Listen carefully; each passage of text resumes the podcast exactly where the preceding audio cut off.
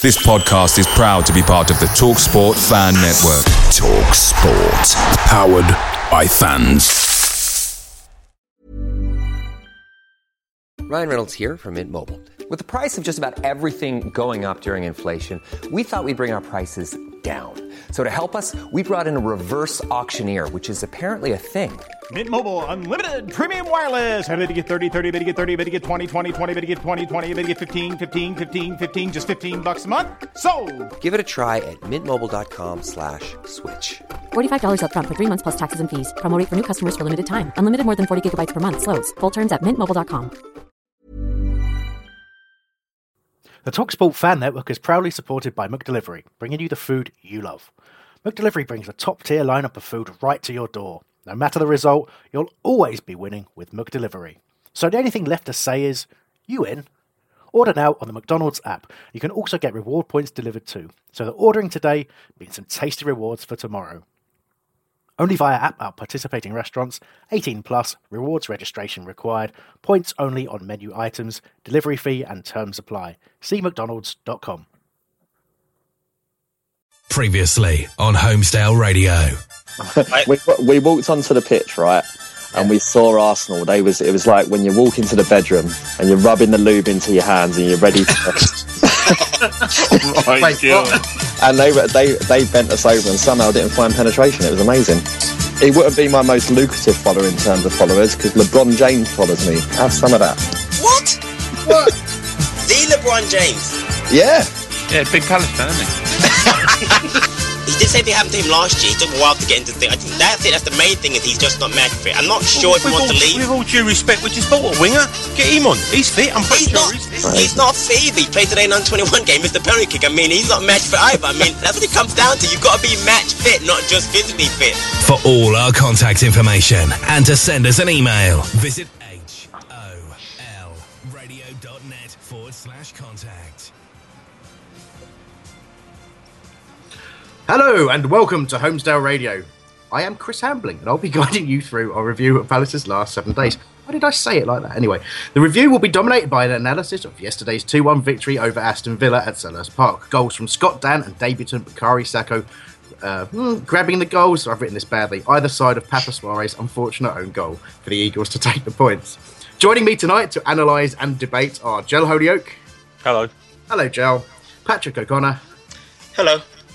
Good, uh, I nearly said good day to you. That's just the wrong thing, isn't it? Yes, it is. Good afternoon. Would have been Good, okay. yeah, good afternoon. Yeah, good afternoon, Patrick. Uh, Barney Fox. Good evening. Good evening. First appearance of the season for Barney, and making her show debut, we have Lucy White. Hiya. Hello. Hi. Yeah. Good start, Lucy. That was that was unfair. Um, if you want to get in touch with the show today, uh, head to holradio.net forward slash contact to see all the ways to get in touch.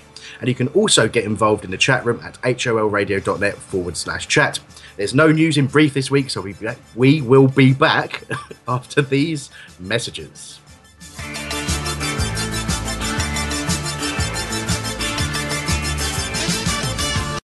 Got something you'd like to get off your chest? Tweet us now at Whole Radio. Are you depressed or angered by the Selhurst banner restrictions? Our Sky cameramen precariously positioning themselves in the middle of your displays? Then join us in the celebration of all things banner related as Barry Bannon hosts a special Banner Band Bonanza at South Norwood Recreation Ground. We, Barry, will be joined by former Aston Villa striker Bosco Balaban, who is passionately against banner bans. Please note, Bosco Balaban has a morbid fear of bananas, so there will be a banana ban on the day of the Banner Ban Bonanza. Whilst there is no banner ban, there is a ban on banana banners. So join the fun this Saturday at midday for Barry Bannon's Banner Ban Bonanza with Bosco Balaban. Remember, bring banners but no bananas or banana banners. Why not air your own opinion with the team? Call 0208 1234 098 and join us live. There we go, there we go, there we go, there we go. Let's stop that now. There's a. You might have just heard an outro playing, we couldn't hear it.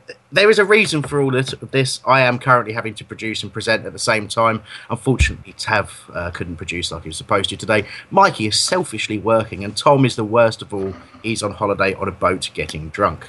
Uh, anyway, yeah, hope you uh, hope you enjoyed the start of the show as much as I did. Uh, anyway, so um, let's get straight into the Villa review, ladies and gentlemen. I have to say, ladies now. Isn't that a great thing, Lucy? Isn't it good for equality? Don't you think? Yes. Yes. Is that all you're going to? girls. Girl that- power. Oh wait, come on! You've just said girl power. Sorry. I well, the Spice Girls think. are getting back together. Well, that is that that should have been in music brief. Gutted.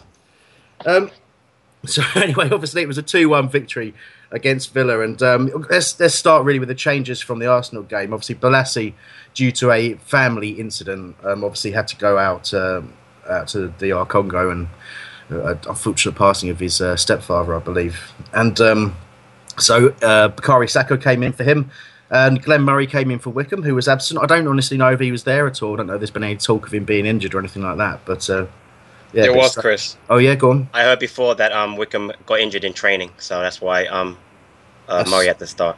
I have to say that's something of a relief from from my perspective. Uh, see, Dwight Gayle was on the bench, and I did hear a whisper that he'd um, tried to build some bridges over the course of the week, and um, maybe that's the reason he got his uh, got his chance off the bench.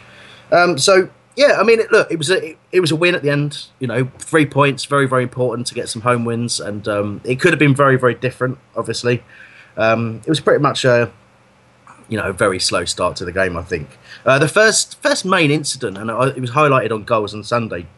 Um, the Wilf got a little shove and, and went to the ground. Went to ground, perhaps a little bit too easy. But I mean, looking at the time, I was surprised he didn't actually, um, you know, didn't actually go out and claim for a penalty. Do you know the incident I'm talking about, Joe? Uh, yeah, but it was yeah no. Sorry, I'm having a little might have a little bit of trouble with my with my laptop tonight. Um, But anyway, um, yeah, no. Uh, the thing is, Wilf used to go over all go over quite easily and he moan all the time, and, and you find that since he's actually come back to us as a Palace player, not a, on a loan player, you know, he, he doesn't seem to to complain a lot about getting kicked. I think it's just such a natural occurrence. His feet are so quick; he gets kicks all the time, and he would just be, you know, if he appealed for everything, he'd be moaning all the time. So it, we we don't get after free kicks that we should get, um, especially from him. Yeah, I think that's a fa- that's a fair point, and it's, it's in a way it's probably you know it's nice to see he doesn't moan as, as, as much as perhaps he used to, and, and you know sort of wave his arms around. But I think the reason I'm bringing this up is I'm coming to a point where you know there's suggestions that that Wilf and Murray had a falling out at half time, and that's actually why they went off. But we'll, we'll come to that in a bit. Um, I could get you talking early on, Lucy. Um, obviously, that we'll talk about the first incident there. We'll talk about Wilf appealing for a penalty. The next main incident was. Um, Gabriel Agbonlahor getting in one on one with Alex McCarthy. Uh, do you think it was a bad finish or a good save? Um, Or well, it's reading the write-ups today, um, and obviously being at the game, it, it went off the post. So, but um, I don't know. I think McCarthy's kind of coming into himself a little bit. He's he made some really good saves yesterday. That that one in particular. Mm. Um, I just think he needs a little bit more time. I think Pardew's willing to give him that time, and I think yesterday um, he he showed what he's all about really. Yeah, I- it did. Yeah, he's, he's certainly turning into. Uh, well, he's, he's he's started his Palace career very, very well. I think. Um, Patrick, come. Yeah, I think it was a very poor finish, to be honest. Um, I'm really glad Benteke is in Liverpool because last year, as we remember, he actually would have scored that chance. Um, then later on, later on, Belon had a similar chance, and also he kind of scuffed the chance to cross it. So I think we were very fortunate early in that match that Villa just didn't have that little cutting edge. Um, and again, as Lucy said, I think McCarthy's coming into his own and playing very, very well. The second or third match in a row, he's playing really well. Um, He Mm. made some great saves again yesterday. I think he's starting to really take the shirt from my from Jules, which is going to upset me, but I'll, I'll get over it. That's a transition that's, that's going to happen at some point. But do you think that time is is now? Um, I'm, obviously, I'm hoping not because how much of how much I respect and uh, how much I like Jules. But I think that based on the performances so far this year, it seems that I was at, like, for instance, yesterday uh, when I was at the Football Factory with the New York Eagles, we were talking about how McCarthy's just more commanding in the box, especially like on corners. I mean, we all know how our biggest thing with Jules, he's very good shot stopper, but he's not great on crosses. And McCarthy on crosses has been very, very impressive. I got to admit, he's obviously taller than Jules, and that, I think that gives me a little confidence about the team that we really haven't seen in the past. And I think that might be the reason why Jules is going to have a hard time getting back in the lineup. Mm. Do you agree with that, Barney? Do you think Speroni's going to struggle get back in? Um, I think there's the, the two different types of keepers. I mean, I have to admit, Jules comes with experience, which I'm um, personally, I think with goalkeepers is is absolutely key. You know, in, in tough situations or tough games, they can almost lead it from the back a little bit. Has McCarthy got that? Well, we haven't seen that yet, but he seems to have picked up a hell of a lot of confidence in the beginning of the season, and I think that was a great save yesterday. Number of great saves yesterday. The Arsenal game, he was fantastic. Really good shot stopper. I think he's just putting that, putting it all out there. He's actually having a go, right go at it, and he's got nothing to lose, and I quite like that. He's just throwing it all out there. So I think you know, out of respect, I hope Jules is certainly given given a fair chance to get back in the squad, but it has to be on merit. And at the end of the day, if McCarthy's a better goalkeeper or proves to fit into the team a lot better, you know, same thing happened when you know Jedinak fell out of the squad. Um, you know, it's all about is it working with the team, and if it's found out that McCarthy's actually, you know, McCarthy's you know is fitting better with the squad and the team, well, so be it. I'm afraid. Mm, I, I'm I'm a bit torn on it. Obviously, I, I really do like uh, McCarthy as a goalkeeper. Um, I think he's he's under pressure when his his confidence is rattled. We've noticed him really struggle with distribution. Uh, Lucy, you've got something to say there? Yeah, I was going to say, I think also he's taken to the club really quickly. Um, you've just got to look at his, his Twitter account. He's tweeting um, what a great atmosphere it is. Um, you know, he was very um, disappointed at the Arsenal game not to have got a point from that. And yet, I think it was it was asked after the game yesterday. He tweeted like fantastic three points and an Instagram picture, and I think that's what draws the fans in. The fact that they can recognise that a player respects the fans and you know loves the club as much as they do. And I think it's only going to be a matter of time before he, you know, he does become as loved as you know X, Y, and Z of the players. Yeah, yeah, no, it's a really good observation because he, you know, obviously, you know, social media is there for a, for a reason, and and he's using it well. He's using it. He's you know he's he's interacting with fans, and it does make that transition because someone's got to take over from a from an absolute club legend, and that's not going to be easy. We all thought they'd be on a hiding to nothing, but if McCarthy keeps that going and also keeps that interaction going, you're right. It's a good. It's a really good point, Joe. On that, on that, you Yeah, just on the on the uh, social media point, um, Jordan Mutch, you know, I, I follow a, little bit of what he says. Um, he just gets unbelievable stick. I mean, I can't believe on Twitter yesterday he was getting slated, and it, and he literally, along with Gayle, changed the impetus and completely changed the attitude, the attacking attitude, and the crap he was getting after was just like, seriously. Like I've said this before, we used to have 13 to 15,000 fans every week. There's 8,000 plastics have invaded our entire club right the way through from social media to our websites. I'm putting bullshit on there all the time. It's starting to really annoy me.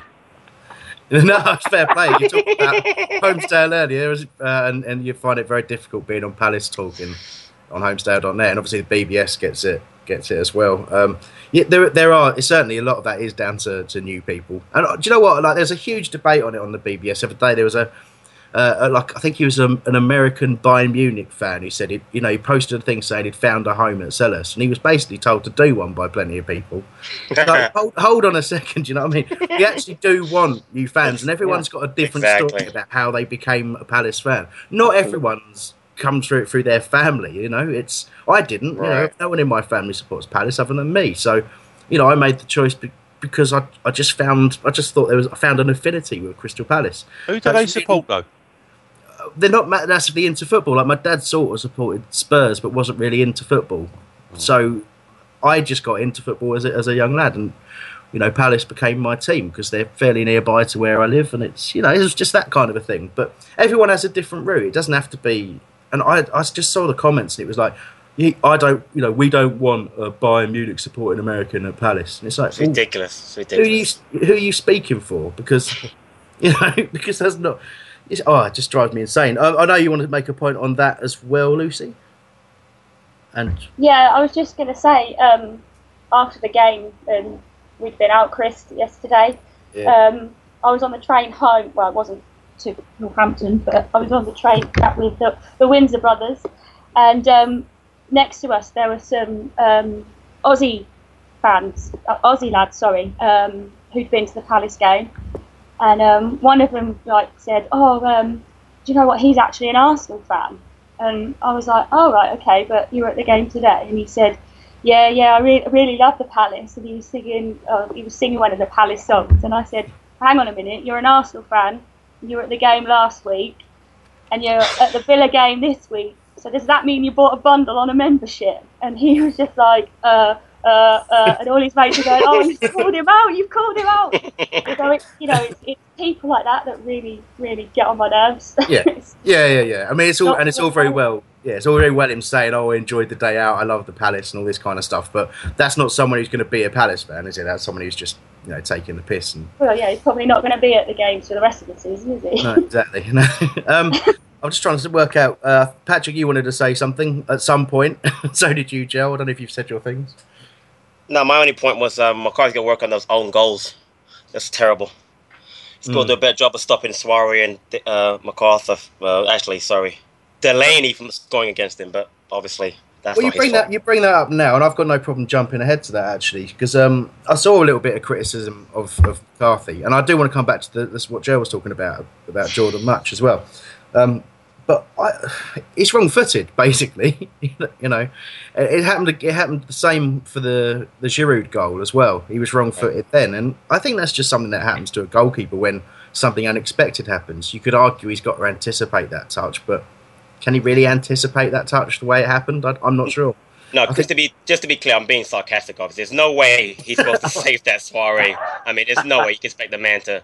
I mean, one thing that that that kid is amazingly quick. To, uh, who got past both Puncheon and, and Souaré, and that, and that that ball he put in was a, was a great low ball. Obviously, it's no way McCarthy can save that ball. No, so I'm, obviously I'm being sarcastic about that. So, just so that you know. Your sarcasm was that good that I didn't even. Yeah, you didn't pick up on it. I'm sorry about that. Wished him Joe, did you have a point or did you make it? I can't remember. No, I'd, I'd, I'd already made it. I was just asking um, uh, the, the chat room. It's uh, holmesdale.net. Um, Forward slash slash, yeah, I was, I was just don't take my right. Um, a lot of people have turned around and said that it just, it just everyone's keep like keyboard warriors on the on there, uh, and, and they wouldn't say a lot of the stuff they say to you over the internet to your face. But I mean, it's just pretty standard anyway. I think. Um, and someone else is telling me saying, uh, "Me sound interested, Jill," but I am. You know what it is? I'm hungry. Have you not got your dinner yet? Not yet. It's on its way. On its way. so Joe, Joe will have a quiet period in the show, and then he'll suddenly be talking with his mouth full. So, um, yeah, I've just realised that sounded very suspicious. But I'm going to move on from that. Um, Joe, we got, I, you made the point about Jordan Mutch, um, so I want to, I'll talk about that now as well. He he took a lot of stick, as you said, um, but you're right. You're absolutely right. He did change the, the course of the game when he came off the bench because he, I mean he was asked to do something a little bit different, really, wasn't he? Because he sort of came on for Murray, but he didn't. That front three then started sort of this rotation thing where sometimes Sako was central, sometimes Gayle was central, and sometimes Mutch was central, and they kind of rotated around the front there. And, it, and but but the whole point of it, as Pardew said, was to to get down the side. And uh, you know, a couple of the best moves came from Mutch getting down the side there. What you reckon, then, Joe? Yeah, so I was just reading some. Um, yeah, without a doubt. Um, I mean, he, he's he's enthusiastic. I think it, I think the um, the new club scenario thing has worn off. Where he, you know, everyone knows he's he's very much a um, he plays on his uppers. You know, when he's up, he's he's good, and, and when he's you know when he's not involved or or unhappy, then he's you know it showed quite a lot last year. But I mean, he just you can see you can see exactly why we bought him, and also for his size as well. We were saying earlier on, you know, he's a he's a big lad, and it's it's, it's a sign of things to come. I think for, for most of our, our team to be to be big. But yeah, I, I mean, I, I really like him, and I think he takes a, a huge amount of unfair stick. But in saying that, you know, within the club, every, there's always got to be someone that people need to cane. And they just jump on the bandwagon. Um, yeah, I can pretty Yeah, sure. well, he Cam- wouldn't say it to his face. No, exactly. Campbell gets it as well, doesn't he? And yeah, as, as Lucy's just pointed out in our chat there, Damo as well uh, gets it for, for long balls from the back and all that kind of stuff. Uh, Barney, you got some views on this? Yeah, I just thought it was a real changing point in the game. Actually, I think after half time, you know, it was one of those days yesterday where I think if it was a year ago, we could have lost that game quite easily because I think heads would have dropped, and I think the way that we played would have meant that we'd gone in maybe lost three one that game. Mm. But when, the, when Gailey and, and Mutch came on and, and that sort of link up play between the three of them happened, I loved it. It was fantastic. It was just a whole new dynamic to what we. I, I'd never sort of really witnessed that too much before. And I just thought it really took it to Villa. And the way that Mutch was all, you know, like Joel said, he's a big lad. And they were a bunch of bully boys in the first half, Villa. There's no doubt about that. And he just he just stuck it right back to them. Gailey was a bit quick for him, got him on the back foot a little bit.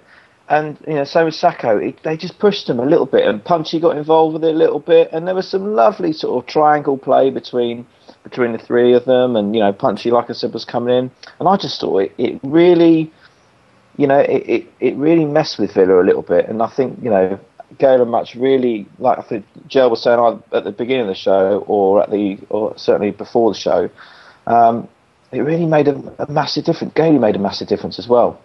Mm. Yeah, no, you're, you're absolutely spot on there. We were just observing you said gaily and Punchy. Thanks, Barney. Oh, sorry, that's what I do now. Sorry, that's what I do now. if you call me Jelly, I ain't going to be happy. Damn You're not- no, I was going to say that for you to the end of the show. I didn't want to sort of do it all in one. So, um, no, you can't say Lucy. Lucy's fine. Yeah, yeah. But no, does anybody notice I brought my bottle of water with me today? I'm a bit Um, disappointed. no with that. one, no one at home can see that, Barney. So All right, okay. what you've done there is exactly what Nick does every week. He refers to something no one knows. so well done. You're filling in very well. I thought someone might refer to it on the camera. That's the only reason I put it on, but you've all totally missed it. Oh well, can, can we, can we can we just I've just uh, Biff in the in the chat room he said what was the formation in the first half because it looks a mess and that basically was what we were all you know it, it just looked like I agree it, it, it looked it did look a mess. It's, explain. uh, it's my next, yeah, it's my next talking point to be honest with you, and because um, I mean we, we're going back to the first half. Obviously, we talk about all this movement in the second half and what the changes did, but the reason for those changes and from a tactical perspective, well, you know, Villa first of all they they did as as Pardew said they did put spring a bit of a surprise because although usually Agbonlahor's out wide left and um, you know, and, but but he drifted in and was almost alongside Gestede for quite a lot of that that first period, sort of playing very central. And Palace sort of tried to respond with this um, four-four-two diamond formation because obviously Wilf came off the wing very early on and went up alongside Murray. Uh, and then you had sort of Sako floating around in the middle at the point of this diamond, and then the the other three were just sort of, you know, trying to trying to be a midfield three, but we, we suddenly had no width and and that's where we struggled. We didn't we couldn't put any play together because there was there wasn't the width that we usually see. And it was only when Wilf peeled off into the channels on the left hand side um, that that we, we kind of got any joy. And it was it was very hard to watch that first half. It really was. Um, so I mean, I thought I thought the you've got to give credit to the opposition for a bit of that though, because they they sat there. They had um, the th- three in midfield: Sanchez, uh, Westwood, and uh, Gueye as well. Um, they're all kind of defensive screening kind of midfielders, and they, you know, they they, they just sat there and soaked up pressure, but they also could always had one that would break. And I think they did. They did a really good job on us in that first half, and we were a little bit lucky in a lot of ways. Um, so that's what I thought of it. That's why I thought we were a mess. Um, Patrick, any views on that tactically? Yeah, I'm starting to little, get a little concerned about Pardew. Um, I, I've, I've mentioned before about you know how he's come in, and I understand the need to possess the ball more because that's what Premier League has become. But I'm worried about we're not using, we're not playing to our strength, not just the counter-attacking part, but the wingers. I've just noticed that when Bolasie and Zaha have played, and then yesterday with even with Sako, that again, as you said, we've lost our width. The diamond works, but um, it only works if you have the overlapping fullbacks. And, and yesterday, I didn't feel that Ward and um, so why we're really attacking a lot. And again, it has a lot to do with someone just mentioned in the chat about the back five that Aston Villa play. But mm. I'm really concerned about you know we're losing our impetus as a, as an attacking team, not using Bolasie. Well, it's really not Bolasie. It's really Zaha and I guess now Sako as those wide players. And with with Cabaye and the way Cabaye and McArthur are playing and the way Puncheon's playing, I think we really need to we need to take a look at maybe getting a defensive midfielder back in our game and then pushing those guys out wider because I just don't see how we're going to create a lot of goals. Look at how the season starts so far. We haven't got one goal from a forward yet. Yeah. You know, all our goals come from midfield and defenders, and that's and a lot of set pieces too. And that's a concern for me. Like we're not we're not getting Wickham involved. You know, in yes, last week's game, we didn't get Murray involved last, yesterday, and we didn't, we didn't get um, Murray involved in that first game. And it's going to be a problem going forward to me if we continue to play the way we're trying to play. Unless he's unless he's experimenting and trying to figure out what he really wants to do. and that's going to be tough to watch. It was a bit tough to watch yesterday. Yeah, you know, you're absolutely right, and we've, you know, we, we always talk about this. You know, the fact that we've got these two fast wingers. I did a little uh, little chat on Absolute Radio, sort of after after the game, and all that they wanted to talk about was the pace out wide. And I was thinking, you know, clearly you haven't seen the game because we actually, we actually Exactly. forgot to forgot to use that strength. And I think you know they, you can try and be a bit too clever. And in some ways, I think you know we tried to spring a surprise on them, and they, they kind of got there first. And um, uh, we've got a couple of views on this. I know Barney, you want to chip in, and, and then Joe. So Barney, Barney first.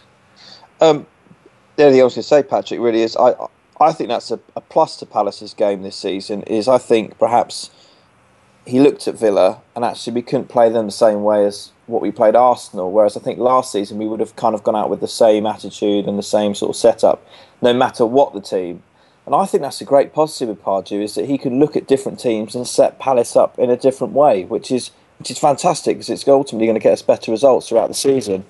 I don't know whether you noticed that yesterday at all. I don't know if you caught the game or watched it back, but I felt we came out very differently to how we came out against Arsenal.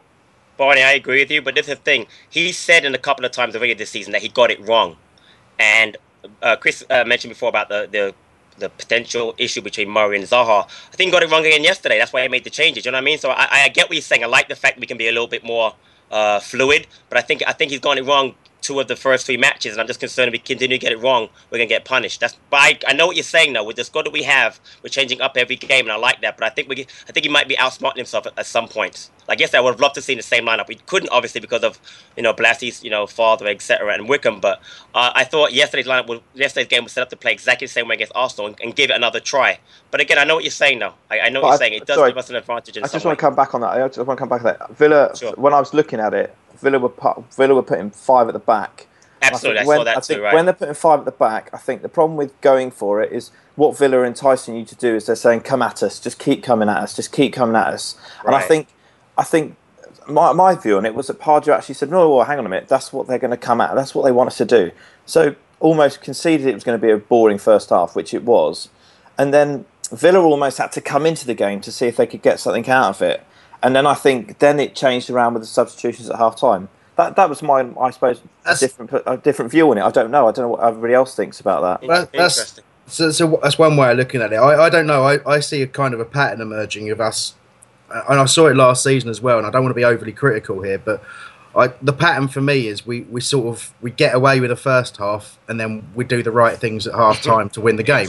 Exactly. And that's how I feel we're currently managing. And I think even Pardew sort of acknowledges it at times that you know we've kind of got away with it a bit, and it, it's great. You could, you know, and you know, it seems lucky, I suppose, in some ways, but the harder you work, the luckier you get, and all that kind of stuff kind of applies. Uh, Joe, have you still got the valid point? Otherwise, Lucy can talk about. Yeah, no, I was just going to come in on that. They, they definitely played five four one and looked to and just looked for us to go after them. And when it didn't happen, that's when they sort of overrun us. Um, they over they overrun us. But I just I just wanted to go on to that point where we were saying about the midfield. I, I saw a, a passage of play with Grealish and oh, I can't remember their, one of their other central midfielders, and they there was two four of our players and two of theirs. They did a small interchange and took four of our players out. You know, our whole complete midfield they took out. It was uh, yeah, very very strange.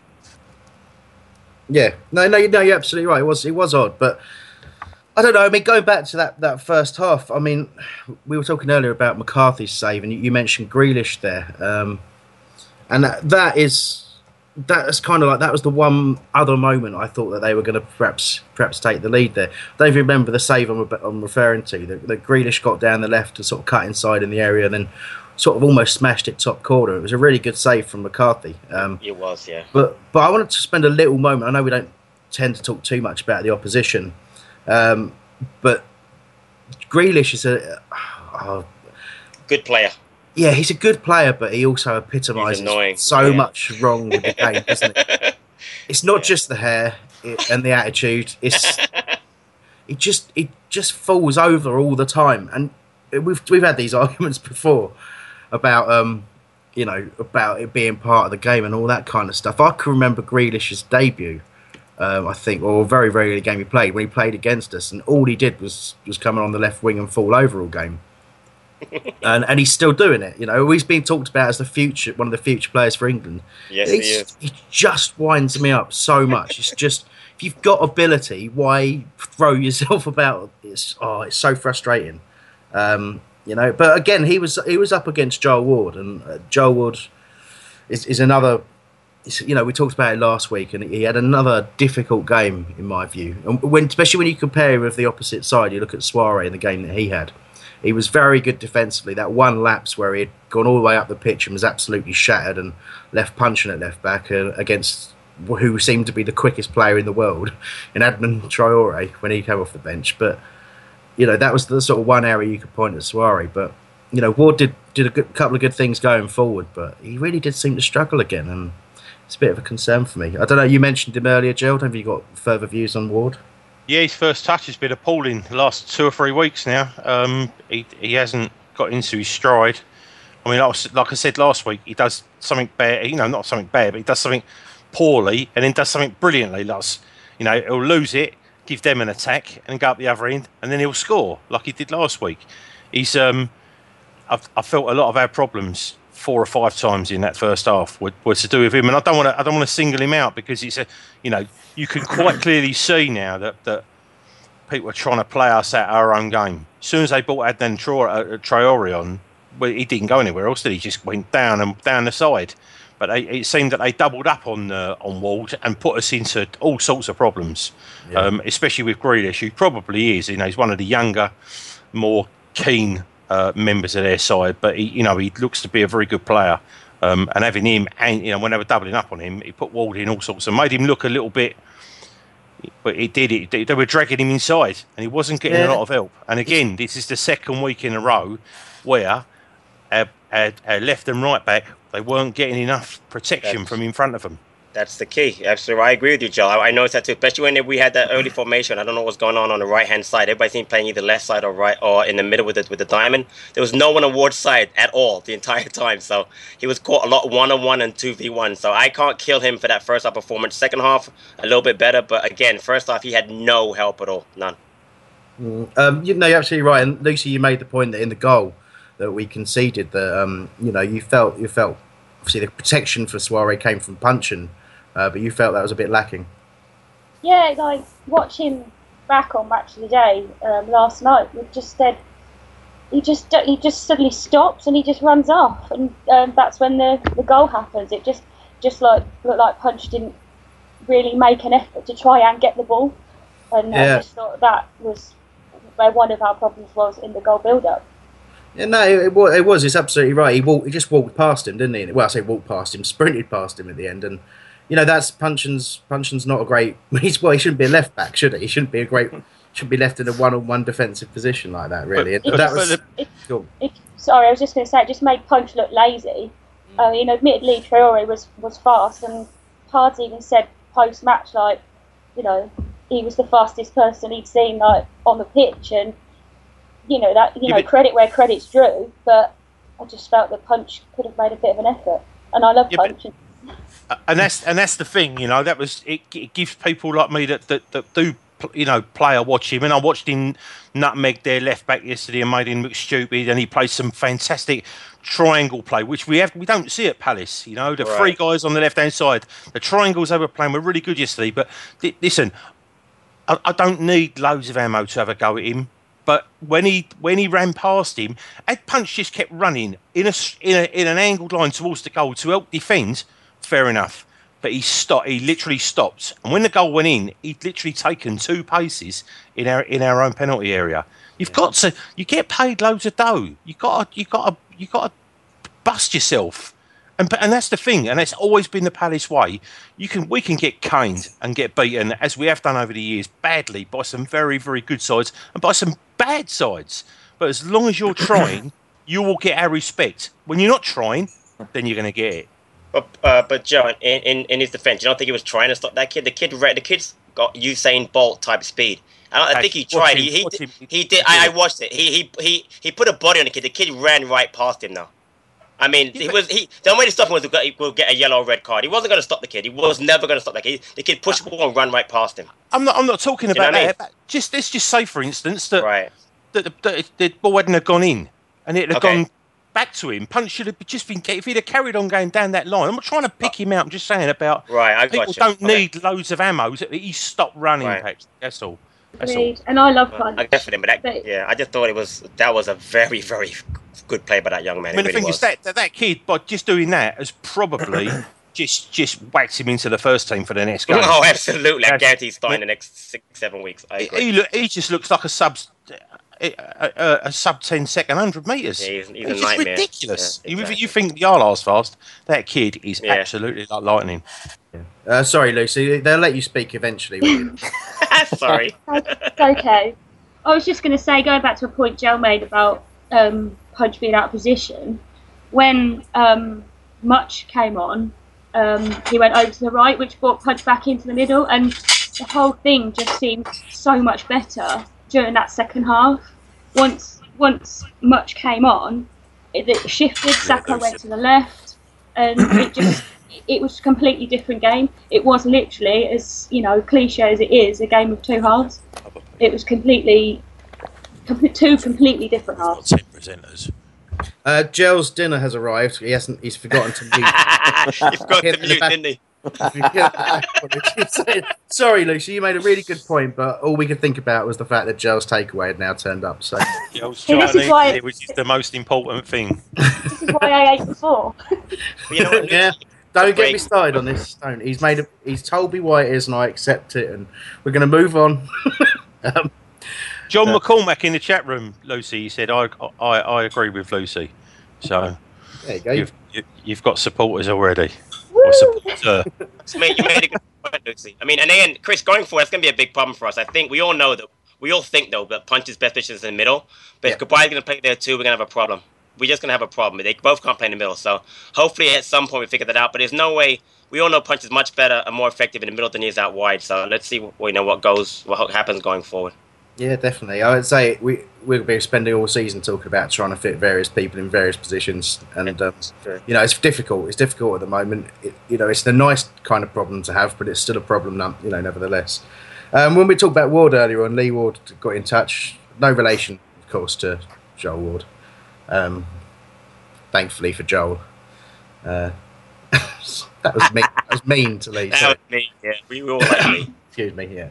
Uh, and he was saying, don't you feel that um, Ward hasn't been, been able to play his natural game as he's not getting much support and being left exposed? And excuse me, that that is that's the crux of the problem, isn't it? It's you know it, it's one way or the other. Either he's not getting the support, or he's. But for me, the reason I bring this up is because I'm really frustrated about how he's become you know, so weak at one-on-one defending, and I don't know what it is. I don't know if it is the fear that he's not being properly supported. But sometimes when he's just left one-on-one, when he supposedly wouldn't need that support, he's too hesitant. You know, he's there's it's just not quite what it used to be. It is not for the reason that Lucy just put in the chat. Into that last week as well. Um, but yeah, I look, no, this this not. I think genuinely think that, that Ward still has the ability to play for his, you know, play for England, play for his country. It's it's there somewhere, but he hasn't kicked on for a while, um, and he's got to do something about that. He's got to he's got to step up because otherwise, it's you know, it's only a matter of time before uh, someone will take his place. You've got Mariappa who had a great. Um, what was the tournament he played for with Jamaica? I forget now. He played in both the uh, the Gold Cup, which is the one held over over here, and he played in the um, Copa America. There you go. So yeah, and he had, he had a great time playing for them. Um, looked a real danger at right back as well, getting forward. So um, you know he's he's obviously chomping at the bit to get champing at the bit, not chomping. Sorry to get in. and um, you know, and obviously you've got Martin Kelly as well, who's who's been picked for England in that position. So it's a difficult situation. Uh, Lucy, you want to speak or not? Yeah, sorry, I, I was on mute. Um, Yay. no, I, I was just going to say that I don't know what it is about Joe Ward, um, but he's definitely not the player he was last season. He's you know making mistakes, but I think it was Joe said earlier. You know, he makes he does something great, and then he does something really rubbish, and or vice versa. But I think with regards to the England call up, I think there'll be people ahead of him like Scott Dann, potentially Puncheon, maybe Wilf. Um, and I think it's a shame because the Ward we know and love is not the Ward that we've seen in the last few weeks, which I, I think is a real shame because we know he can be so much better than he's currently being. Yeah, no, I agree. I think it's something that the management have definitely got to got to work at. I really do. Um, yeah, but say it's it's not an easy situation, and you know he- he's playing week in week out and has done for a long, long time. You know, even the the period that he had out at left back, which you know some people speculated that that's that's um, kind of stopped him being the right back he is. Um, you know, struggling to sort of readjust back to that position. So it's, it's no, it's difficult. It's difficult to say exactly what it is, but it needs attention. Um, and now Tim Green's got in touch regarding the point made about Puncheon earlier on about being in the middle or not at all. And he said obviously fans do this, but are the management actually guilty of just trying to fit all our, our best players in just because? You know, just because they are our best players, so they have to play. And we've talked a lot about that, like uh, about Marouane Chamakh being fitted in there somewhere because we just want yeah, you know, we just want him to be on the pitch because of the player he is, and it, that is there's a bit there's a bit of um, well, it's an interesting point to raise. You'd think you think management, you know, certainly Alan Pardew would be above that, uh, and he'd, he'd pick the right team and the people in the right positions, but you know, who knows? Um, certainly, while he while he's sort of starting on the wing um, in front of other people who could potentially offer a bit more out there, you'd think um, you think there's a, definitely a point to answer there. Uh, just earlier on, Stephanie Fuller got in touch saying that she thought Mutch played well, and she's compared him to Alan Pardew as a player. That you know, as a player, he divided opinion to say the least. But it's the super alpha of the new generation. What do you think about that, Patrick? You know what? Again, I've mentioned before. I think that certain players need to have a moment where they turn the negative into positive. I think the great thing about Sako yesterday, he got that goal first match, first start. He, he's golden for the next, you know, for whatever. But I, again, I like Mutch, and I think he does need a moment. So hopefully, he'll score a winner in the semi-final. Mm. Semi header, possibly header. Liverpool. You're saying that though, Patrick. You're only as good as your last game, mate. That's the way Do you it is at the moment. And with the squad that we got, they literally are. You're as good as your last game. You know how many games he's played for us so far, Joe? Mutch. Go on. He's he's played ten matches. Right. That's a very short thing. You know, it's a very short. You know, to get on someone's case over. He's only played 10, 10 matches. So people are killing him. He comes on, he does his best, and you know, again yesterday I thought he played really well, but people don't. They just they, people. Some people just don't like the guy. So don't matter what he does. He might score a hat trick this week and still get killed by some exactly. people. So. Exactly. And that's how it goes. I never liked Joey Murphy personally. You love him, so I mean, I know how it is. never liked him. Never liked Joey Murphy. Anyway, if, um, Shame on you. we've uh, before before these two have a fight somehow. Um, uh, I'm just gonna yeah. Let's let, we just go back to obviously with the, the end of the first half. You know, we're getting in a position where we're um we're at nil nil and we haven't played well. Uh, we got those substitutes we've been talking about. Uh, Mutch coming on for Murray, Gay along for Wilf. Um, so, okay, there was there was there was some rumor, wasn't there, at the at the pub that Murray and Wilford had some sort of physical altercation in the dressing room, and that's why the two went off. But um, there was was clearly supposedly at training. Sorry, Chris. oh, was it training? Apparently, it was training, and it had kind of filtered onto the the pitch. So they, Yeah. uh, I mean, these things do happen, but you, you like to think they'd leave, leave it behind a long, long time ago. But there's, well, you know, there might well be an issue there then. But um, it kind of leads you on to the question. First of all, what do we think of Murray's performance? Well, since you know, I'll ask you first, Lucy. How do you think he got on in the in the first half? he didn't do much really, did he? Um, I, I can't really remember him doing anything significant. Oh, yeah, well, none of them really did anything significant in the first half. Yeah. Um, but you know, it's if you know if we talk about players going based on that um, that game alone or that half alone. If it was a choice between Gayle or Murray, Gayle would stay every time. I know Gayle was um, on the bench for the first half, but Murray was just poor, and I, I just don't think he Mm. was worthy of, of a start. Well, it's, this, you know, it leads me on to the point I was going to make. Ian Lyons got in touch earlier on and said, you know, obviously the rumour of a five million pound bid from Bournemouth for Murray's on the table, bite their their arms off. What, what do you think about that, Joe? Well, yeah, five mil is would be seen to be good, very good business for, you know, a thirty-one coming up thirty-two year old. But I mean, it, it's we're still we're still acting like a club. I know it sounds horrible, but and it almost conceited, but we stand we stand we don't have to sound like a club that needs the money anymore. You know, five million quid is what we need to do this year, and you'll you'll see the, the complete change in attitude when we start this year. it won't be that we can get five million quid for a player. We're getting the best part of two hundred million quid next year, which we- it doesn't matter. Um, I'd, I'd be gutted to see him go, really, because I, I like Murray and I, I think he's very direct. I think he's egg, and and, and he's he's almost like a, you know, they don't they're not building those forwards anymore. The ones that are going to elbow kick you, moan at the referee, and just just be. He must be a nightmare to play against. Um, but then on, on the- on the other side of it, I'm a massive massive fan of Gayle. Going to say. Um, I, I, I just he would be in my side. He, he would be almost. I put the keeper and then I put Gayle. Really? Yeah, I really would. I really would. Well, I, I, I, I said it before, and I said the thing is, he's a near post, which again is a rare thing. And and the, and the young kid that scored the Callum, whatever his face is for Bournemouth yesterday, he did the same thing. The first goal, Callum Wilson, near post comes to the near post. Gayle comes to the near post with his feet and his head. Very rare these days. You know, forwards are generally big. They wait for the cross and then attack the cross. You know, he attacks the space and expects the cross to be there. He's left-footed, right-footed. He is quick.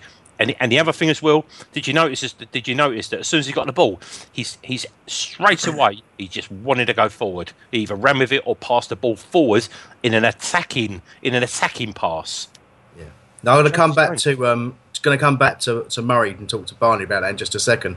But on Gayle, I want to ask you about this, Patrick. I thought personally it was the best I've seen him play.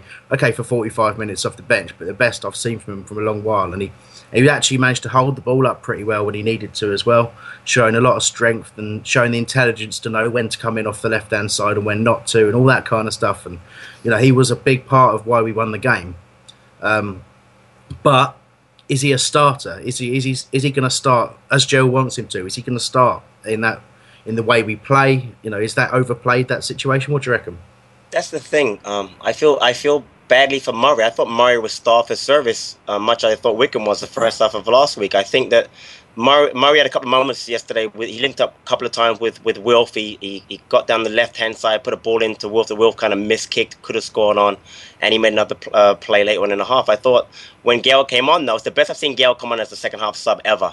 Usually when he comes on, unfortunately, he usually comes on, you know, that stupid wide left or wide right, which he, we all know he's not suited for. But yesterday he came on with a sense of purpose, was really involved. I thought Mutch help link up with him. I thought McArthur pushed forward and helped him out a lot. I thought Sako linked up with him very well. So, um, is he suited for uh, you know starting? I'm not really sure. I guess it really depends, Chris, on how we're going to play, like we talked about earlier. But um, like Jam, I'm a big fan of Gayle's. I don't want to see him leave. Um, he's got to have more games like yesterday though to prove to me that he's willing to to kind of you know you know get stuck in for that fourth minute. He's not going to get service all the time, and when he doesn't, he's going to have to work top of the box, hold the ball up, as, as Barney has mentioned, and also get those shots off. Like a shot he had that deflected off McArthur that was called off, uh, you know, called offside. So I like what I saw at him yesterday. I hope he stays. Yeah. Uh, Barney, going back to Murray, um, obviously, you know, we're talking about five million being sort of value that, that you might bite bite someone's arm off for. I have to say, the more I think about it, the more if that bid's on the table, I think it would be a good thing for Murray and us. But other than we'd miss his experience and we'd you know miss him developing other players potentially, you know, I, Many of us have those stubborn pounds that seem impossible to lose, no matter how good we eat or how hard we work out. My solution is PlushCare. PlushCare is a leading telehealth provider with doctors who are there for you day and night to partner with you in your weight loss journey. They can prescribe FDA-approved weight loss medications like Wegovy and Zepbound for those who qualify. Plus, they accept most insurance plans. To get started, visit plushcare.com slash weight loss. That's plushcare.com slash weight loss. Away days are great, but there's nothing quite like playing at home. The same goes for McDonald's. Maximise your home ground advantage with McDelivery. You in? Order now on the McDonald's app. At participating restaurants, 18 plus, serving times, delivery fee, and terms apply. See McDonald's.com. I've been, I'll be honest, I've been concerned since the back end of last season because he had a brilliant spell. You know, he was, he was scoring goals. He was exactly as Joe calls it, ag. He was giving people so much, you know, grief every time we played. And I think he's just been a bit off it in the, in the three games so far. When he's well, you know, he was certainly off it uh, in the opening game against Norwich, in my view. And um, and I didn't think much of him yesterday either. And that's not trying to disrespect the player that he is. I just thought, just think he just seemed a little off the pace. Uh, but you know, you feel strongly that he's um, we've got to keep hold of him. I, I do. I, I honestly do. And I think the game lasts 90 minutes and that game is played in many different sections. And I think, from what I said earlier about Villa, how they came out with the back five, if you've got a player at the top that can hassle defenders, can nudge them, can annoy them, it, it grinds down on people. And I don't think, yes, it wasn't the most exciting game of football in the first half. Murray wasn't the best striker in the Premier League in that first half, but he played a role as part of the team. Now, I could be wrong in thinking that five million is, is a little bit cheap. I don't know what. I you know, I don't think you're going to get a. You, you know, if we get five million for Murray, we're not going to go and buy a player for five million quid who's of equal stature to him. No way. And I think what Murray has proven in the past is he's got an incredible resilience. The guy comes back from injury, from a horrible injury. Warnock bungs him off to Reading. You know, he pretty much gets chucked to the sidelines, come back, comes back and, and sees the second half of the season, has a fantastic second half in my view, and I think you know this is a guy who knows the club, he loves the club more than anything, and he's definitely got a role to play there. He's definitely got a role to play there. He annoys these sort of really sort of parking the bus teams. He gets at them and he grinds them down, and then allows players like Gayle to have the freedom of space to do what he does so well you know, I, I, it annoys me again that why is Gailey, sorry, why is Gayle being told, you know, why, why are we thinking of getting rid of this player? You know, it's uh, who, who are we going to get to replace him for the money that we're we're supposedly getting? Mm. I, you know, I think that's the question. You know, a lot of lot of managers say this. You know, we're only going to bring players in that are going to make the squad better. Who are we going to get in that's going to make the squad better for the type of money that we're going to get for Gayle or Murray in that sense? I, I don't know. I don't know. Gayle's Gayle's a different different question, and I and I think that's more about him wanting to, you know, him putting in a request to leave. Than, okay, than, right, okay. I, I, I'd heard it from yeah. the other side. It was more like he was sort of perhaps being pushed that you know, hang on, son, this might not be the club or the yeah. position for you at the moment. So yeah, maybe but, I read that wrong. Yeah, I understand understand the point you're making. It's still a valid point. Who do you get in to, to replace him? But um, but I think when you look at the situation with Murray, and again we're being strongly linked with Charlie Austin at the moment. Um, well, that's it. I, I mean, would, is, is, there? I mean, does everybody think? Oh, again, I could be wrong. Does everybody think that Charlie Austin is a, is a much better player than than than Glenn Murray? No, I think he was put at the top of QPR squad last season, and everything was fed to him. You know, the whole the whole squad was played around him. Murray doesn't have that luxury. Of course, he's not going to get as many goals as, yeah. as, as, Charlie Austin. That's just not going to happen. Yeah, I understand what you're saying, Bonnie, and, I, and I'm I'm not a huge fan of Austin's in terms of him costing 15 million quid. No, that's ridiculous. ridiculous but, but having said that, he's he's a, he's got a lot of years on Glenn Murray, and I think that's really what we're talking about here. And bearing in mind the, the time at which Murray took, you know, he's okay, he's come back from that knee injury, but I'm sorry, that's going to take a toll on a player at that age, unfortunately. Uh, Lucy, your view? Yeah, I was just going to say that. Um, although what I said earlier, uh, I don't want Murray to go. I think Murray could work with Austin if we could get him in. I think together they could work really well and provide quite a, a powerful strike force. Yeah, I, that's, a, that's a good shout. That you know, but oh, I don't know. It, are we ever going to see two up front again? That's that's the problem. Um, well, actually, well, let's let's bring Jill in on this. Just yeah, we have an embarrassment of riches up front um, much as what uh, uh, uh, um, Pete was saying in the in the chat room. But we do. The thing is experience. Harold's Campbell, just very quickly. Harold's Campbell, At 28, 29, something like that, maybe. Right, so and then and then Chamakh is 31. 31. Yeah. And Gayle 31. is 32. Yeah, but uh, potentially we we're going to lose those three players. Potentially at the end of this season, they are going to be too old. We obviously don't fancy Campbell anymore. He's just not involved at all. So he's hurt. Say, yeah, he's but, but the thing is, is he is he going to be good enough to come back? When yeah, we, I agree, we, Joe. I totally so, agree. Right, I'm just saying right now he's injured though. Okay, so if we do bring, if we keep Gayle and then we keep and we and we bring uh, Austin in, you know, we're, we're we're not any worse off. We just, you know, we've got players. At, uh, Austin's what twenty? How old is he? Twenty six. Uh, yeah, 26. Older, no, he's 26. No, come on. He's definitely 26. Yeah. So you know, it's um, I think I think we're just gonna we just need to replace light for light, but just just go down in in, in age. And the other thing as well, if it doesn't work, we're going to get a few quid for him. Um, yeah. but that's that's just my point on it. No, I understand what you're saying. Definitely, uh, Patrick. Well, well, the thing is, we have a little bit of a issue for next for the Chelsea match because apparently, like I said, Wickham's hurt. Obviously, Chamakh's not ready to come back. if Murray, if the Murray issue with with, with Zaha is bigger than just a, a bust up, let's say he doesn't play next week. We, Bamford can't play against his home club. We're gonna st- we're stuck with who's starting next week. Is it going to be? Is it Gayle starting next week? Is it you know? Well, right now he's Barris and Richards. We have one striker maybe for next weekend's match. So We haven't even We are- got John Terry playing for us either. well, exactly. We've lost a, we've lost a important defender. Hey. So I mean, it's, it's going to be a problem. So just think, not looking, not looking even long term. Just for next Saturday, we've got a big problem already as far as forwards go. So this might be Gayle's chance.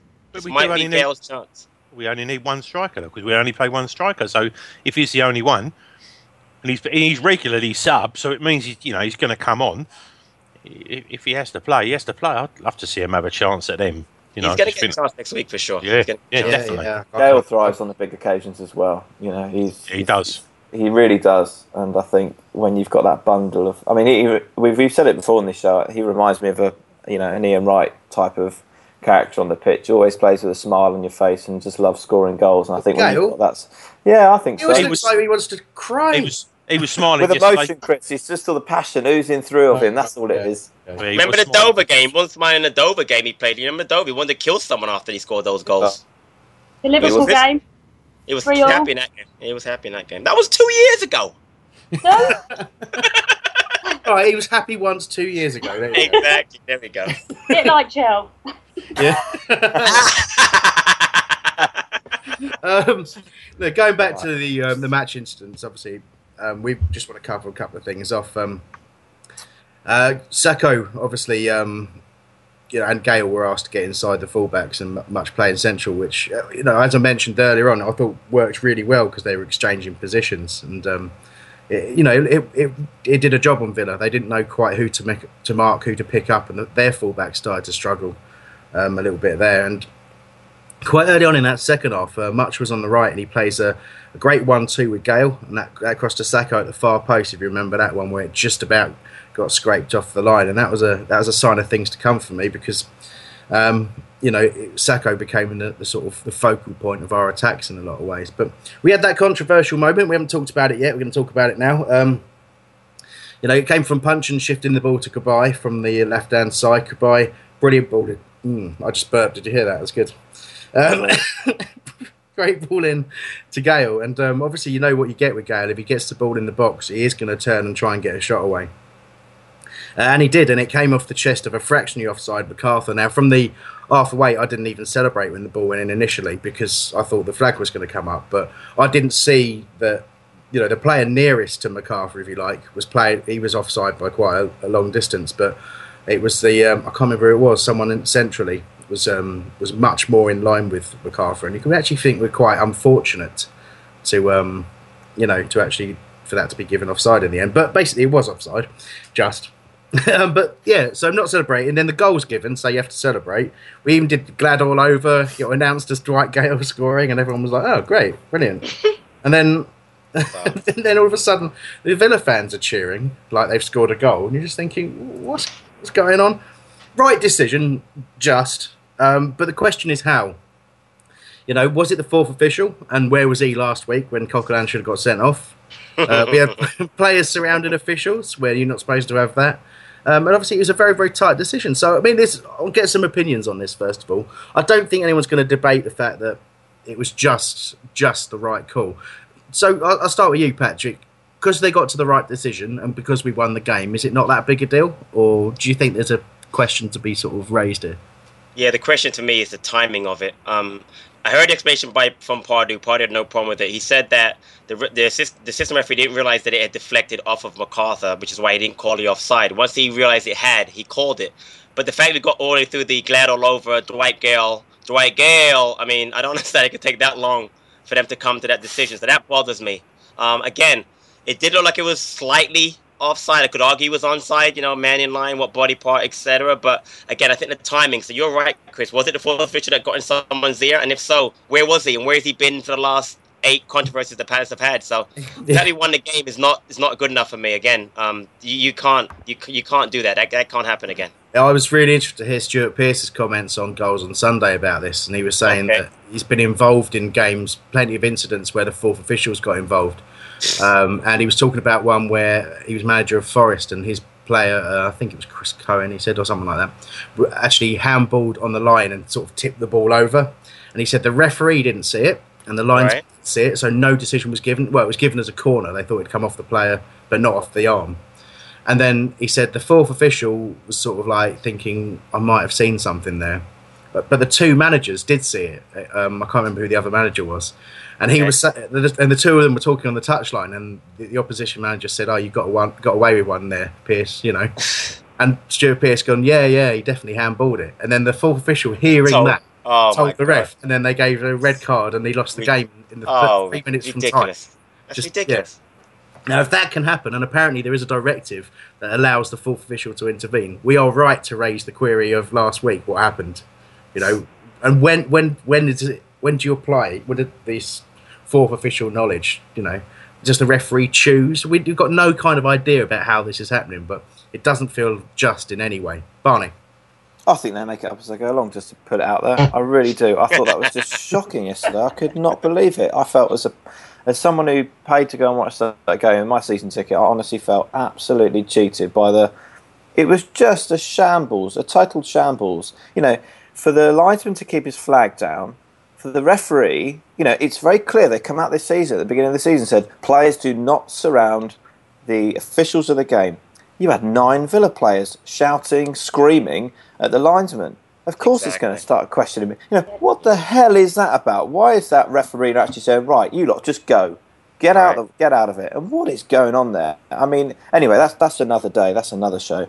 Um, but you know, and then for you know, and I, I- I'm just sort of playing the conversation in my mind. Is the referee sort of comes over, and I, I just sort of figure it out like, well, I, yeah, I think he, I think he might have touched actually. Well, no, actually, he did. Okay, so I'm actually having to replay this. The, so the linesman's having to sort of replay it back in his mind Yeah. to then make a decision. And we're sort of two or three minutes into this. The glad all over music has happened. Fantastic by the club, anyway. I, I mean, that Yeah. was a brilliant move by them.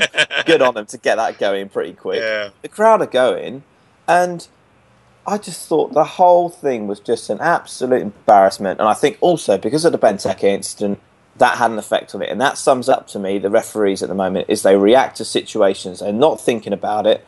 They're not actually sort of, you know, they're not making clinical decisions. Ultimately, was it, wasn't it? Yes, of course. If we had, you know, TV TV replays straight away back like they do on you know goals on Sunday and matches today. It was very clinical, but you know we're adamant the you know the, the Premier League, FA, whatever, and adamant that's not going to happen. So we can't we can't we can't have that influence in the game at the moment. And I just think it's two people, and, and, and it was just appalling, appalling way of handling it. And it, what was what were the Villa players doing? They should have been told to get lost, and they bullied that. They bullied them into it. I'm sorry, they did. The way they were going at them was just appalling, and it was just a disgrace. Ran Um, over everybody. Yeah, well, well done, Barney. uh, Joe. Okay, all right. I've got a something to add to that, Barney. Just for the when the uh, when the goal went in and everyone was and the referee had run back and everyone- the line had actually stood still. He didn't go back to the halfway line. The linesman did not do that. So that's that was. I think the the, the, the fourth official got um, involved. But anyway, my my point is we can on we, we can go on about um, about whether it was it it obviously was just offside. And as Pardew said, it was the right thing. But the right thing wasn't done in the week when Liverpool scored and won 1 0 and mugged Right. Bournemouth because Coutinho was two yards offside. Now, we, we're talking for our goal a matter of inches. Right. Yeah, Oh, yeah. The Liverpool much- goal much stays, obvious, and yeah. it's it's two yards. Yep. So I'm I'm almost I'm almost to the point where if the fourth official now is getting involved, I didn't think the fourth official was was allowed to get involved for that. Because once we start getting the fourth official involved in, yeah, I'm looking at it on my little TV and he touched it, then that took less than two minutes, right? And the grand scheme of things, if we have one big decision every two minutes, it, it, once a game, it takes two minutes to sort out, get to get the correct thing, then every time it, it'll, it'll be it'll become quicker. But every time there's a major incident in a game, fourth official now has to look at it. He's got 17 cameras. He'll get it right, and that's the thing. And then what we do is when we go, oh, we think that was a penalty, and it definitely was a penalty yesterday. We'd have had a penalty. You can't you can't start taking the game away from the actual referee in the middle. You know, I know they started calling them assistant referees, so there's three of them out there. Two of them on the, you know, within this the same half have got two different angles, and they still can't get it right without the help of the fourth official. It's a little bit, and then Bournemouth got mugged out of. And again, if someone on the radio said the other day, if Bournemouth go down, I can't say that they will, but if they did go down by one point, that's the point that would send them down. Where they were well and truly mugged.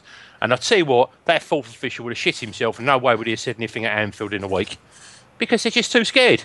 Too scared of the big, supposedly the big, really big teams.